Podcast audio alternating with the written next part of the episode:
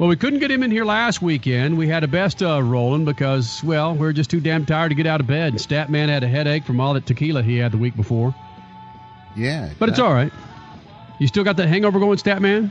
Uh, no. I mean, it, now it's a headache from the noise this weekend at the racetrack. it overcame the head. That's the best. That's the best cure for a hangover is go to a racetrack and get the headache from the noise. Well, one dude that might still be hungover from that big win at the Brickyard Indianapolis Motor Speedway we're talking about, Grand Am Series, Rolex Series, of course, running on those Continental tires.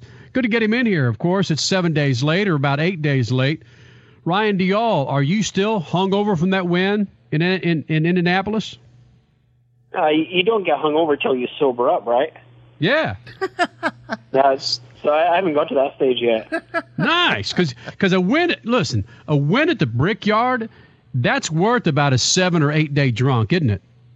Yeah, I, I unfortunately I can't handle that much anymore. But uh, no, we we definitely had a good celebration, and uh, you know we didn't do. We all had early flights. It's one of those things where you really want to celebrate, but on the other hand, it's just a long day, and you want to get home. And so I I did my own little uh, celebration once I get home. But uh, unfortunately, it's kind of back to business this week. You know, it's time to our heads down and go and try and win another one. Well, we need to try and win another four here, but it was definitely uh, one of those ones, I guess, on the on the CV. I, I didn't realize how.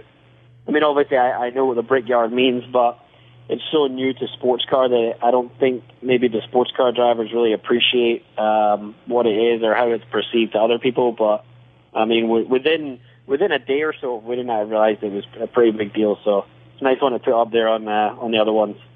So well, talk about the. Tr- talk about the track itself. You and Alex with that win, the track itself. Were you happy with the track? Yeah, I mean, uh, you know, it's is it the most demanding track in the world? No. Is it the most technical? No. But I tell you what, it's bloody hard to to get a good car around there. And uh, you know, we we always seem with Starworks, we always seem to have these cars that work really well on the you know oval road courses, Daytona, Homestead. We were always strong.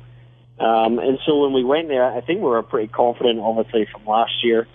Um, obviously, we made a, a pretty big uh, engine change seven days before the race. So we kind of went into it a little bit with, uh, you know, some confidence, but also uh, some nervousness on on what the platform was going to be. But it just seems like we have a good car there. And uh, you know, I was talking to somebody the other day, and I think, you know, you look back at when Formula One went there and the struggles they used to have with the tires, and and really, I think that we for two years there have just been the best car on the Continentals and. uh I think that our car works well on them, and for some reason it works well there on them. So we're uh, we're hoping it's part of the package for next year. We can go back there with the, the same tire.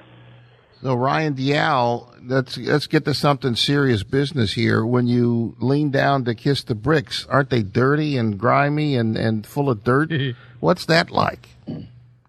Yeah, I've probably kissed worse in my life. so for me, um, yeah, I, well, we all so let's let's forget that. Let's let's get some of these other yeah. stories here. Let's hear what's worse uh, than kissing the bricks.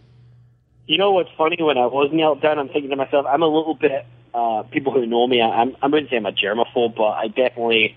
Uh, you know, I'm, I'm not going to shake the guy's hand who I just saw walking out the porta potty and stuff like that. So I'm a little bit of a clean freak, and so when I'm kind of there on my knees and you know, they have you kind of staged for a couple of minutes where you're just like looking down at these nasty bricks and just thinking yourself, oh man, somebody's got to have some hand sanitizer around. But uh, no, I'd, I'd have probably just sat and uh, French kissed him for a while if I had to. Ryan Newman said he actually he did do that. He tongued the bricks and he said they tasted like bricks. So that's what it tasted like to you. Well, I hope he doesn't have any mouth ulcers after that because it's quite coarse down there. That's crazy. I so it, do you have all the do you taste the tire rubber? Now they're Continental tires; they have to taste good, right? Well, that's what I was kind of. I honestly I thought it was going to be a combination of you know rubber and gasoline, and then maybe a little bit of diesel in there. I guess now, but uh, surprisingly, they were very clean. I think the Continentals suck all the dirt up from them, so they're so sticky. So I think uh, no, it was uh, honestly, I had no idea what to expect, but uh, it was quite pleasant. Maybe that's because we just won the Brickyard. Um, I don't know if you'd have finished last if you'd have appreciated kissing them so much, but um, yeah, we, we all had a good time doing it. Ryan, yeah, yeah, that's like what what a slump buster. That's the ultimate slump buster to uh, kiss the bricks at the brickyard. Ryan. Yes.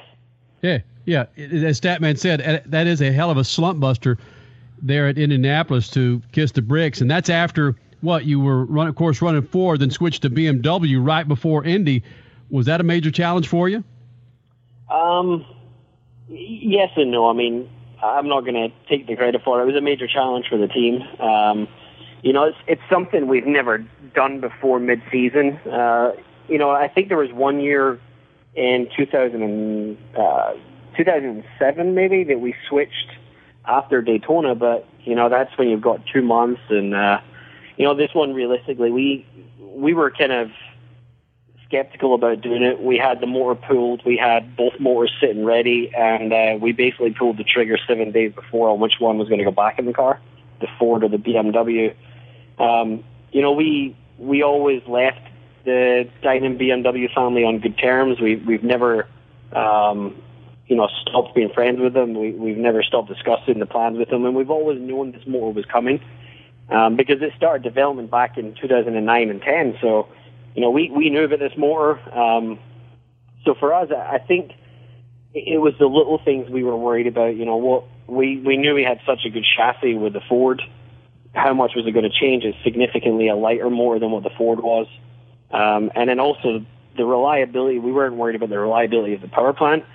We were worried about the reliability of our install. You know, we, we obviously have to plumb our own lines, and, and nothing on that car is, is, is off the shelf at Riley. Everything was plumb new. So there's a lot of fabrication, and, and actually, I only found this out a couple of days ago, but I guess we were we had some issues, which they told me during the race were just sensors were you know going haywire, but actually there were issues. We had an oil pressure and a fuel pressure issue from lap one. So it's one of those deals where it could have all ended at any point for us, but um, you know sometimes I think in racing when when luck goes in your way, it stays on your side, and that was one of those races where I think from the start of it um, we kind of deserved to win. So it was uh, it was good to all stay together until the end. So what do you say to the people who uh, say that Grand Am pulled the uh, made it possible by allowing BMW to put this new engine in there and in mid season, and uh, you had so much more power than everybody else that it wasn't fair. Well, here, here's something that's quite interesting. You know, whether whether, and I'm just going to look at this as a personal side whether I've run with a Dinan from four years ago, uh, a Ford for the past three seasons, and now a BMW, for two years we've challenged for the championship, no matter what package we put in, and it seems like we never really get the credibility from the people we race against, and that's the disappointing part. There's always people complaining that we have more power. We had more power with a Ford, and now we have apparently have more power with the BMW, but you know, in all honesty, the Ford um, was not allowed any updates. The Ford has been frozen for two years. Uh, the Chevrolet has been given immense amounts of updates over the past couple of years. You know, they've had different throttle bodies, they've had restrictors on and off, they've had RPM. They had another deal, something, uh, I'm not going to quote it, but there was definitely something else they were given um, towards the end of last year. So, you know, I, I still don't hmm. think, or I, I know we didn't win because we had the most power. Um, we won because we did the best job, you know. And last year, the championship should not have been won by anybody other than the GM. Too many GM teams made mistakes, and, and Ganassi won the championship. But you know, it's just people are always going to complain. You know, whether it's Formula One or it's IndyCar or it's Grand Am or ALMS, the people that are finishing second are always going to complain about the people that finish first. And uh, we actually just got a memo out tonight at 9:30 p.m uh, that they're actually turning the BMW down for the next race. So uh, I guess I guess all the complainers got their way and they're going to turn us down. So we'll have uh, we'll have great pleasure in uh, beating them at Road America with less power. Ryan Dalziel joins us here in the Speed Freaks pits. Statman, Kenny Sargent, talking about those Continental tires you're running on and the spec tire. You're a big fan of those tires, aren't you?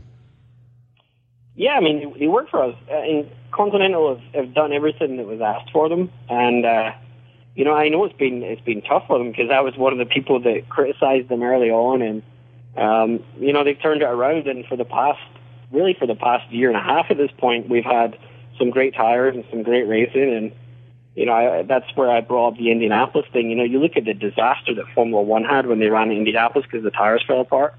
And, uh, you know, we double stinted our tires. And, and that's why I believe we won the race. You know, we were the best car on tires. We could run the same lap time into the second stint, two thirds of the way through the second stint as we did on the first lap of those tires. So, uh, Continental, they've been a great partner and, uh, I was really excited to hear that they're continuing on with with the program for next year, and uh, I think they've they've definitely done a good job on and off the track of uh, kind of pushing us one step further as a series. Ryan, needless to say, you are from Scotland. Where was the first? Where was the first point in your life, and where did you and, and when and where did you wear your first kilt? My first kilt. I've seen pictures, brother. Yeah, no, there's there's been many occasions. Uh, I guess my first one would have probably been in my early teens. I mean, for us, the the kilt is the equivalent to a tuxedo. So any time that you would consider formal wear, whether it was a tuxedo with a bow tie or a tie, um, you know, for us that's you know the the same equivalent. But really, for a Scotsman, any time of party, you wear a kilt. You know, casual dressy, soccer match, whatever. It's uh, soccer match. It's what? Fun. Oh yeah, no. If you look at, especially if it's like a national team. So if it's yeah, Scotland do have a national soccer team. We're not the best, but we do have one. We're passionate. Um, but uh, yeah, if you see things like that, you'll see, especially if it's let's say a Scotland soccer team playing uh, in another part of the world. Uh, the Scots will always wear their kilts with their soccer jerseys football jerseys. I'll get slated for saying soccer.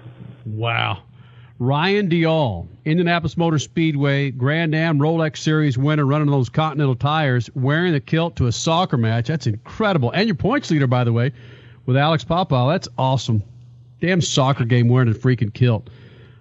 That is just yeah, man. It's been a it's been a good year. I'm not not complaining. Uh, I think it's the first time at this point in the season that we've ever actually kind of had the lead. We, we've we've had seasons where we've taken the lead maybe earlier in the season, but um, I think as far as four races to go, uh, yeah. in, in my in my time with Peter Baron's team, this is by far, um, I think, the best group of people we've had um, under our tent at one time. Whether it's the driver lineups, the package of the car, the engineers, it's really it, we struggled a little bit at the start of the year. We lost some people to Ryan. Ryan. Yeah. We got to go to break, you happy bastard. All right, I'll shut up. Say good night. Good night, everybody. Speed Freaks, Motorsports Radio, redefined.